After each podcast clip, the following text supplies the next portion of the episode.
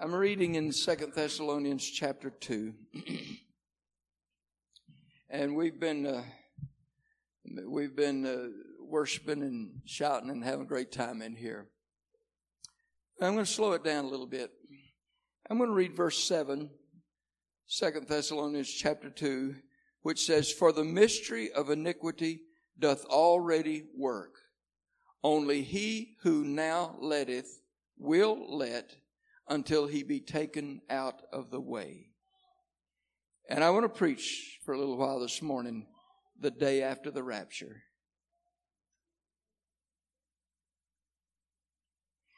Is there things about the coming of the Lord that I don't know? I don't know when he's coming.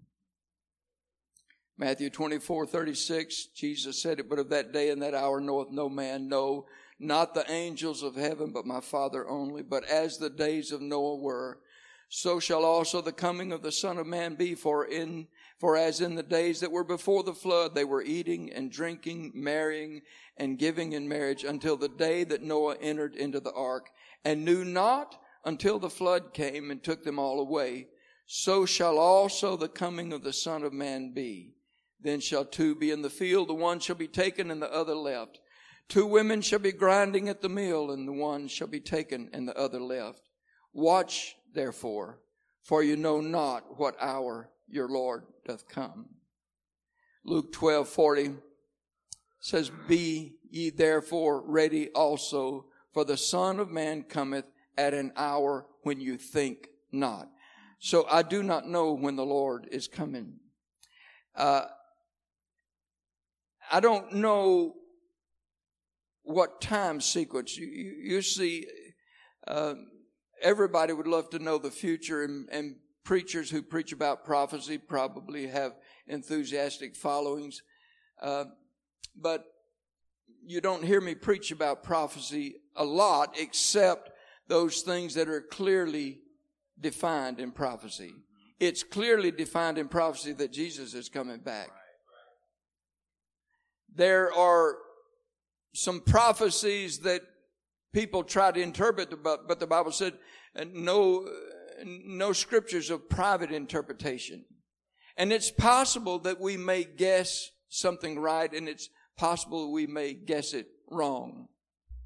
I do know that there's some things that will happen in the end time. The Bible speaks of seven years of great tribulation when horrible things will happen. But you see, there's a lot of debate. I don't know where in the sequence of these things Jesus is coming back. There are people who, who are divided because they're, they're so vehement in, in their debate that he, he's going to come before the seven years start or in the middle or at the end of the seven years. And, and, uh, you know, really, you could find a scripture that would make you think that's right for any of those answers. So I don't know where, where in the scheme of things he's coming back. I don't know when he's coming back. But I do know this. I know that he's coming. Jesus said, John 14, 2, in my father's house are many mansions. If it were not so, I would have told you, I go to prepare a place for you. And if I go and prepare a place for you, I will come again and receive you unto myself that where I am, there you may be also. So I do know that there's going to be a resurrection. There's going to be a rapture of the church. There's going to be a catching away of God's people. He did go to prepare a place and we are going to go there. I can't get there on my own. I can't pole vault high enough to get to heaven. He's going to have to take me there. I can't climb up any other way. I'd be a thief and a robber if I, if I could make it. If I, if somebody made a spaceship that would go far enough, I'd be a thief if I tried to get there that way. But I do know that he's coming. You see, ever since the creation of man, man has been God's treasure and his pleasure. You, somebody, you know, we sort of commonly say, well, we save the best for last. And uh, we, you know, we, we use that expression a lot of times in a lot of cases. And in the case of God's creation, it's very possible that that's accurate because He creates a universe speaks it into existence. He creates a planet with life sustaining properties. I mean, we, evidently earth is rare, a rare jewel. I mean, it has water to drink, air to breathe, grass that grows, cattle that eat grass so that I could have steak and, you know, fruit and I started to say vegetables, but that's for the rest of you. Uh, but uh, this, it's amazing. What a creation. Well, he, he makes, he makes this universe, puts the animals and the plants, all of that stuff out there, and then he made us. Created us different and with a different purpose and with different properties than everything in the animal kingdom. Right. The Bible says when they die, their spirit's going to return to the dust. When we die, our spirit's going to go back to God that made us. He made us in His own image. He created a God space inside of us. He gave us the capacity to comprehend things, to understand, to think, to reason, to make decisions to decide either good or evil. He put all of that capacity in us, but He created us for eternity. And He created us so that we could have fellowship with Him. He created us in the image that He Himself would take on to finish the unfolding of that plan of fellowship with God and man. What an awesome God. I want to bend back and say our God is an awesome God. I tell you, it, that, he just wasn't awesome last Sunday. He's still awesome. God is awesome. I, I, our God, our God uh, has bigger and better plans. It, we can't comprehend all the majesty of God. We, we can't, Uh, we can't think as high thoughts as He's able of thinking. But I mentioned this, Genesis 1:27. So God created man in His own image, in the image of God created He him, male and female created He them. But Romans 5:14 says, nevertheless, death reigned from Adam to Moses, even over them that had not sinned, after the similitude of Adam's transgression, who is the figure of Him that was to come. So, Adam, I'm gonna form this dust, because I know what I know what house I'm going to live in. I know what kind of body I'm going to build for myself. 4,000 years from now, the body I'm going to build, I'm, I'm going to make this man shape just like my shape. And so immediately, man becomes the enemy and the target of Satan, who himself is rejected by God and cast out of God's presence. And when Satan understands that here's man that's created with a capacity to have fellowship with God.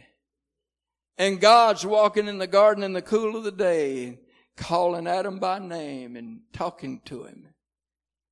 And it looks like Adam's going to have something that I'm not ever going to have a chance for again, and I hate him. And if I can't get to Adam first, I'll get the weaker vessel and I'll see if I can destroy the treasure and the pleasure of God. And so, the entire history of mankind, it's the story of Satan trying to destroy our lives and our hopes of an eternity with God. The whole story of the Bible is the story of Satan trying to destroy that hope and God's work of making sure it happens for those that want it. That's the story of the Bible. And so, you know, Satan's dream is to make man an enemy of God. He would love to turn us against God. He would like to say, Eve, God lied to you. You think he's so special to put you in this place and all that. How do you know he's really the one that made all of this? But, uh, you know, that's not, conversation's not in the Bible, but he might have said that. But what he did say is God wasn't very honest with you because he told you this. But what he, what's really the truth is if you eat of this fruit, your eyes going to be open. You're going to, you're going to recognize good and evil. You're going to know the difference. You're going to be like God when that happens. And so his, his vengeance has meant that every tactic that would work, it's legal in his eye for him to use it. So it doesn't matter if he, he lies, uses deception, sin, death, pain. All those things have been the products of his war of hate against God and against man. So if he can, if he can't convince a person to hate God by lying and planting false ideas, then he hopes to destroy their dreams and their qualifications for eternity with God by corrupting their lives with sin. He, it doesn't matter if it's the lust of the eye, the lust of the flesh, the pride of life. Doesn't matter what route. If there's some, you see, there, there may be strengths in your life that there's some category of sin that just don't ever even appeal to you. You know, there may be some things that you say, look, I don't even know why anybody to do that. Man, that's, that is stupid. That is crazy. If, if that's a cuss word, I didn't know it when I was growing up. S-T-U-P-I-D. Somebody told me now that that's a bad word. But, uh, you know, that idea is, is insane. And, uh, the, uh, so, you know, there may, I could say, you know, there's some things that I have never had the slightest desire to do. And yet there may be another area that every time you walk, you feel like you're standing on a banana peel. You're hoping, oh God, don't let me slip and fail you. Give me strength because this is my weak weakness zone. This, this is where I have the, is where I have the most problems in my life right here. Oh God, surround me. Put blinders on the side. Don't let me, don't let me see. Don't let me think. Don't let me say. And so if the devil can't just lie to you and make you hate God, he'll try to destroy you with sin because sin will separate you from God. It worked in the Garden of Eden. And so the enemy, the adversary, the battle has been going on for the soul of man ever since the Garden of Eden. And one day it's going to end, though. The saved are going to go to heaven. The lost are going to go to hell. There's no other place to go. There is, there is no halfway house. There's no place where you can go and change your mind or somebody can reach and get you out. The rich man was saying, Send Lazarus. He could dip his finger in some water and touch my tongue. I'm tormented. And the answer that came echoing back to him across the chasm was, There's a great gulf between us. Nobody can come from here to there. And so, someday, there's going to be a turning point, and our text today dealt with one of those turning points. I'm going to, I'm going to read it from the chapter a little bit higher up in the chapter, Second Thessalonians chapter 2 verse 1, the apostle wrote, and he said, Now we beseech you, brethren, by the coming of our Lord Jesus Christ, and by our gathering together unto him. He said, This is what we're talking about. He said, and I beseech you, I beg, I'm asking you, don't let you, your mind be shaken. That you not be soon shaken in mind or be troubled, neither by spirit, don't, don't get so scared in your own spirit, or by word, by somebody coming telling you their opinion, or by letter as from me. He said, in case even somebody writes a letter and signs my name and makes you think that I wrote it, don't be troubled about that by somebody telling you that the day of the Lord is at hand right now. Because there were some that were saying, well, it's going to happen right now. But the Apostle Paul said, no, no, it's not going to happen yet. Don't let anybody deceive you by any means, for that day shall not come, except there come a falling away first, and that man of sin be revealed, the son of perdition, who opposeth and exalteth himself above all that is called God, or that is worshipped, so that he as God sitteth in the temple of God showing himself that he is God. He is talking about a day when an antichrist is going to rule this universe. He's going to rule this this uh, earth, this this world that we that we know and live in. He is going to rule it as a tyrant. He will be, he will be the dictator of all dictators. He, and he will claim to be God so much that he goes into the house of God and says, you, you're going to have to worship me because I am God. Remember you not that when I was yet with you, I told you these things? And now you know what withholdeth that he might be revealed in his time. He said, don't let anybody fool you. It said, it's, it's happening right. No, it hadn't happened yet because something else is causing it to wait. There's something that's withholding. He's going to be revealed in his time. For the mystery of iniquity does already work. Now, sin is, the devil's out there. He's working. Sin is working. The mystery of iniquity that's already work, been working for 6,000 years. Right. Listen, here's, here's my, here's my nugget. Only he who now letteth will let until he be taken out of the way. Now you got to understand what that's saying. What that verse is saying is that there is something hindering, is not letting him do what he wants to do yet. There is a force that is stopping him from doing what he wants to do.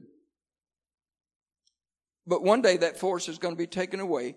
And then shall that wicked be revealed whom the Lord shall consume with the spirit of his mouth and shall destroy with the brightness of his coming, even him whose coming is after the working of Satan with all power and signs and lying wonders and with all deceivableness of unrighteousness in them that perish because they received not the love of the truth that they might be saved. Right. And for this cause, what cause? Because they didn't receive the truth. They didn't, they didn't receive that love of the truth. And for this cause, God shall send them strong delusion that they should believe a lie, that they all might be damned who believed not the truth, but had pleasure in unrighteousness. So right now there is a power in the earth that is holding Satan back so he cannot do everything he wants to do. You might think, well, he's doing plenty. Oh yeah, he's doing plenty, but he's not doing everything yet that he wants to do. And I'm going to tell you what that restraining power is that don't let him do it right now. It's the Holy Ghost in God's people. It's the church. That spirit is in this in this world. We still live here and he is still our God. He is still awesome in battle. He is, he is still the power, the sustaining power in our lives. And he said, he still said, look, I give you power to tread on scorpions and on serpents and over all the power of the enemy. I'm not going to let the enemy overcome you because I have already overcome him. And so this power that's in the church is the restraining power. I'm telling you what, things are happening in the church world all over the place. Right. Tremendous revivals are happening. Thousands of people are receiving the Holy Ghost right. in one service. Miraculous things are taking place. Somebody just shared something recently about a, a pastor friend said, I never seen that before. Where'd you get that track? Where'd you get that information? I never saw that. Baptism is in Jesus' name. Pastors are rebaptizing whole churches because the work of the Holy Ghost is at work in this world. And Satan grinds his teeth uh, because you see, there, there are things that say, the Bible said, Peter wrote this, said, baptism does also now save us, not the cleansing of the filthiness of the flesh, but the answer of a good conscience before God. Satan don't want anybody to get inoculated. He don't want nobody to get the shot. You know, he, he, he don't, he don't want you to get whatever it is that would cure you. There is a cure for sin. The blood of Jesus wash all of our sins away, and then God fills us uh, with, uh, you know, with. Uh, I don't want to use something so small as His own medicine, but He fills us with His power that inoculates us against sin. Greater is he that is within you than he that is in the world. He fills us with power to be an overcomer. We didn't have that power before. The apostle Paul wrote about it in, in chapter seven of the book of Romans. He said, even when I tried to do good, I, I, I didn't do it. When I, I tried not to do bad, I broke down, I did it. He said, I just didn't have the power. But he said, thanks be unto God and chapter 8 tells us what happened. If any man be in Christ, he's a new creature. Those old things have passed away. If any, uh, Christ is in us, He's our hope of glory. If the same Spirit that raised up Christ from the dead dwells in you, He'll quicken your mortal body. Amen. Amen. Thank you, Jesus. And so the church is alive and well. That's one reason I'm believing we were praying. We're not the only people praying today for Brother Roger Hoover. I believe God's going to work a miracle for him. The doctors, the doctor said it's all in God's hand. He said somebody get their spinal cord cut. It wasn't completely cut all the way through, but he said that's, that's a, a whole lot more serious than just getting bruised up.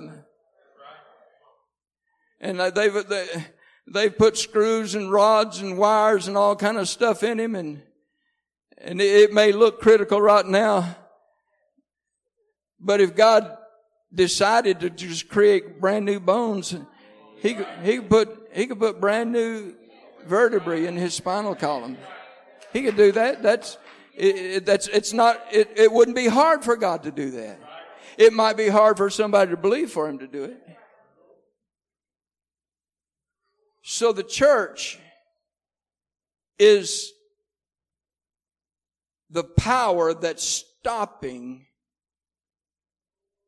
Satan from doing all the things that he wants to do.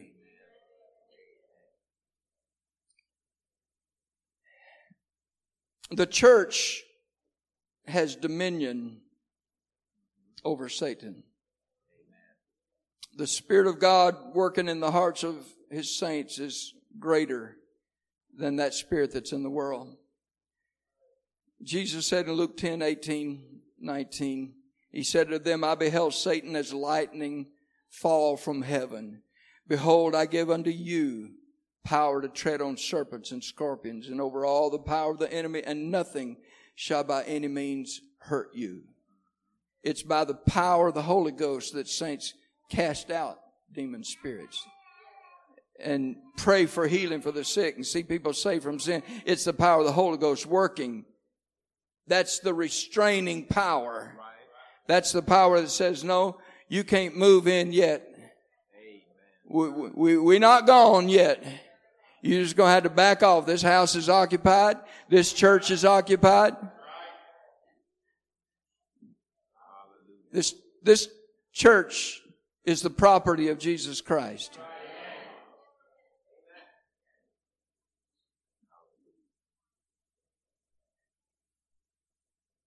But when the church is gone, Satan will finally have the freedom to lash out with no restraints. And there are things that are going to happen when the Antichrist is in control. I'm just going to say, folks, we, none of us want to be here when the Antichrist rules because there will be tremendous violence morality will have flown out the window. There, there will be lawlessness. There will be empty churches, empty of believers, empty of power. I have a feeling churches will be full, but they'll be empty of the presence of God. I'm going to say there, there's not going to be anybody here to pray for the sick. Nobody here to help you pray to receive the Holy Ghost.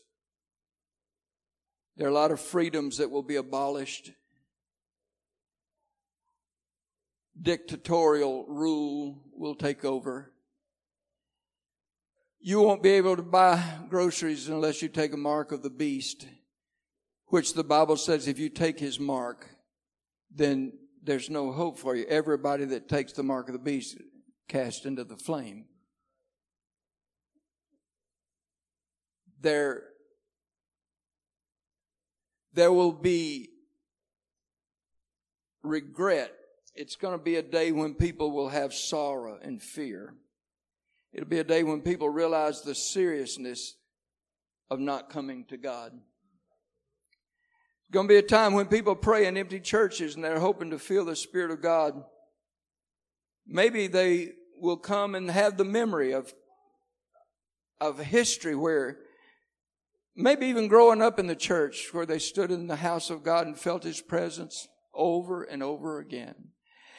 I want you to know that God is so gracious and so generous that Many times when we haven't even paid the price, we just step into the house and, and we didn't come bringing an offering of praise. We didn't, we didn't come bringing a sacrifice. We just came and stood there for free. And yet the presence of God that began to fill the room swept over us and we felt it also. But in that day, it will probably be that people who know what the presence of God is supposed to feel like will come hoping to find it again. I was right over here. I know I was right here one service when I felt God so strong. I was just overwhelmed me. But you can stand on this spot as much as you want to, but God's gone. He who letteth is going to be taken away.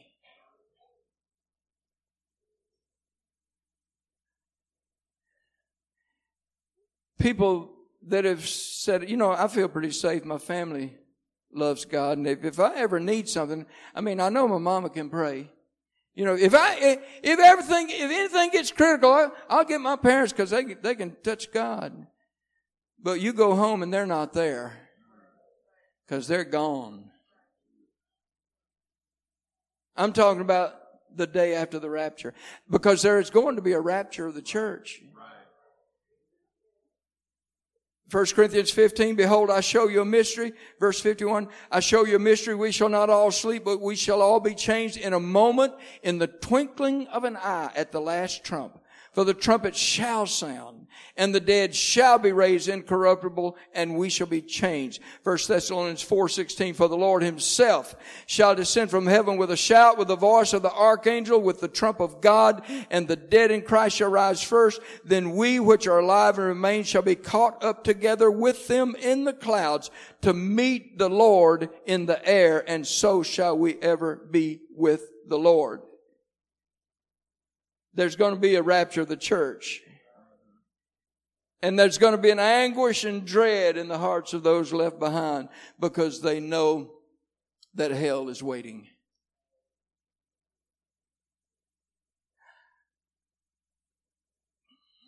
You just don't know how rough it was to come to preach this sermon today.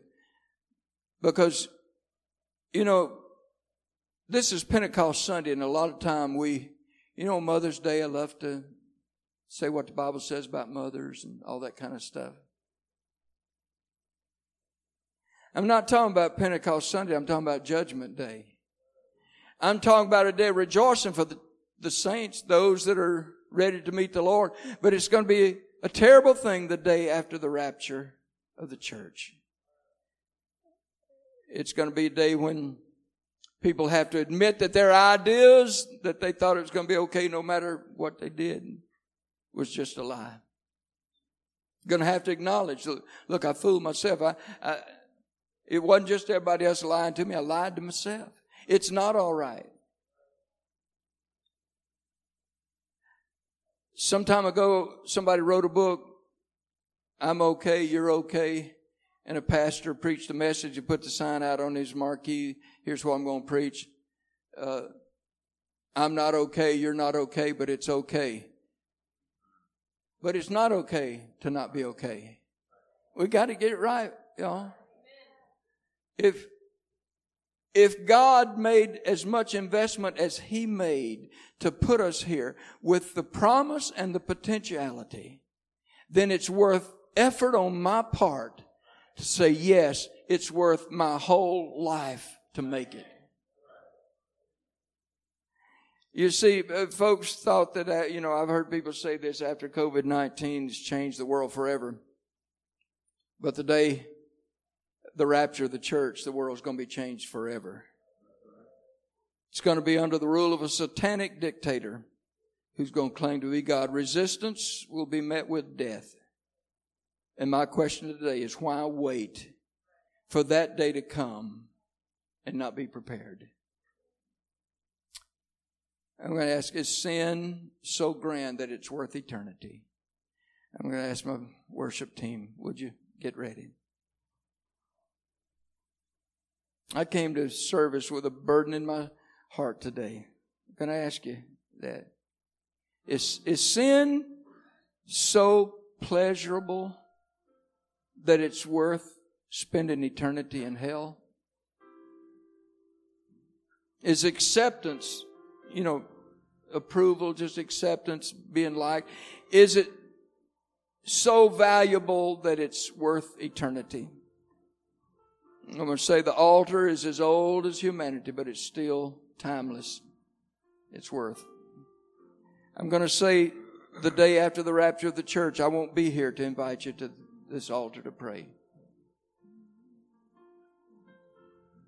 Saints won't be here to pray with you to help you get the Holy Ghost the day after the rapture.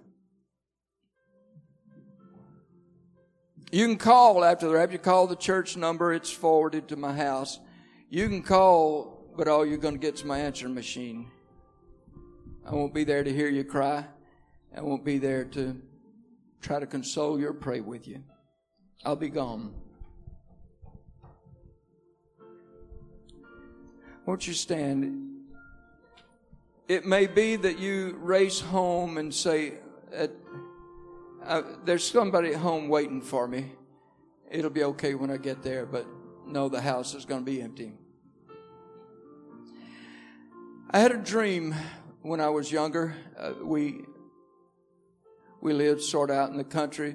My dad had bought a plot of land from a farmer and actually cut it up into some lots and sold off some lots. And we had a few neighbors, and Dad gave us an empty lot for a softball field. And uh, we, the neighbor kids would come and we'd play softball there. Right behind our house was the woods, and it just it went back to the river. You take a little trail back through there to the river, and uh, in my dream, I was out in the softball field, and it was sort of overgrown. It was a dry sage grass had grown up, and I was out there alone, and and all of a sudden the grass, the dry grass started burning, and I looked around and it was burning all around. And I thought I better run to the house. And I looked in the woods behind the house, caught on fire, and the trees were burning. And, and I ran to the house trying to scream. And even in my dream, I couldn't get a scream out of my throat. But when I got there, the house was empty. And I knew in my dream that I had missed heaven. I knew it. I woke up terrified, but thankful that I was alive. I got up in the dark and I went to my parents' room and I said, You got to pray with me. You got to pray with me that I receive the Holy Ghost. And that morning, just about daybreak, God filled me with the Holy Ghost. I began to speak in another tongue as I worshiped Him. But you see, if that never happened, it would be fatal for me the day after the rapture.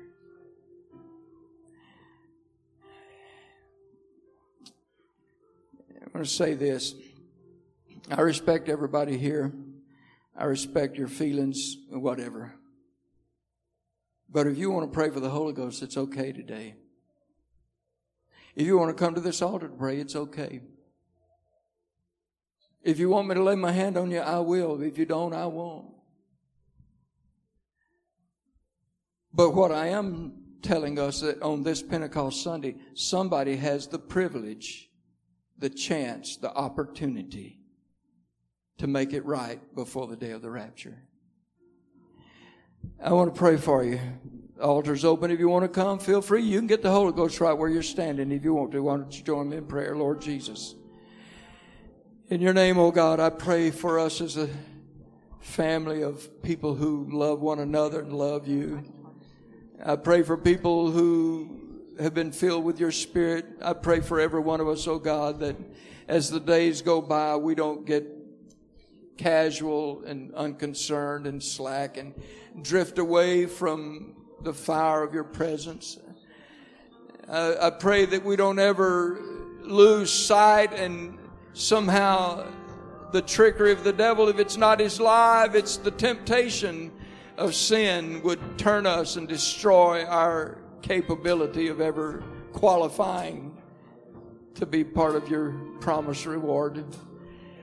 I pray, I pray that you keep us close to you, keep us filled and overflowing with your spirit. Keep us filled with that restraining power that's holding this world, oh God, right now in check, holding Satan in check. And I pray today, oh God, for somebody who's never been filled with your spirit. I pray they feel the urgency, the urgency of this moment. I pray that for some reason on a Pentecost Sunday, you, you urge me to preach about something that's, that's treacherous and dangerous and near. I pray that you touch somebody's heart today, Jesus. Let them trust you. If you're here and you've never experienced the new birth the Bible way, let me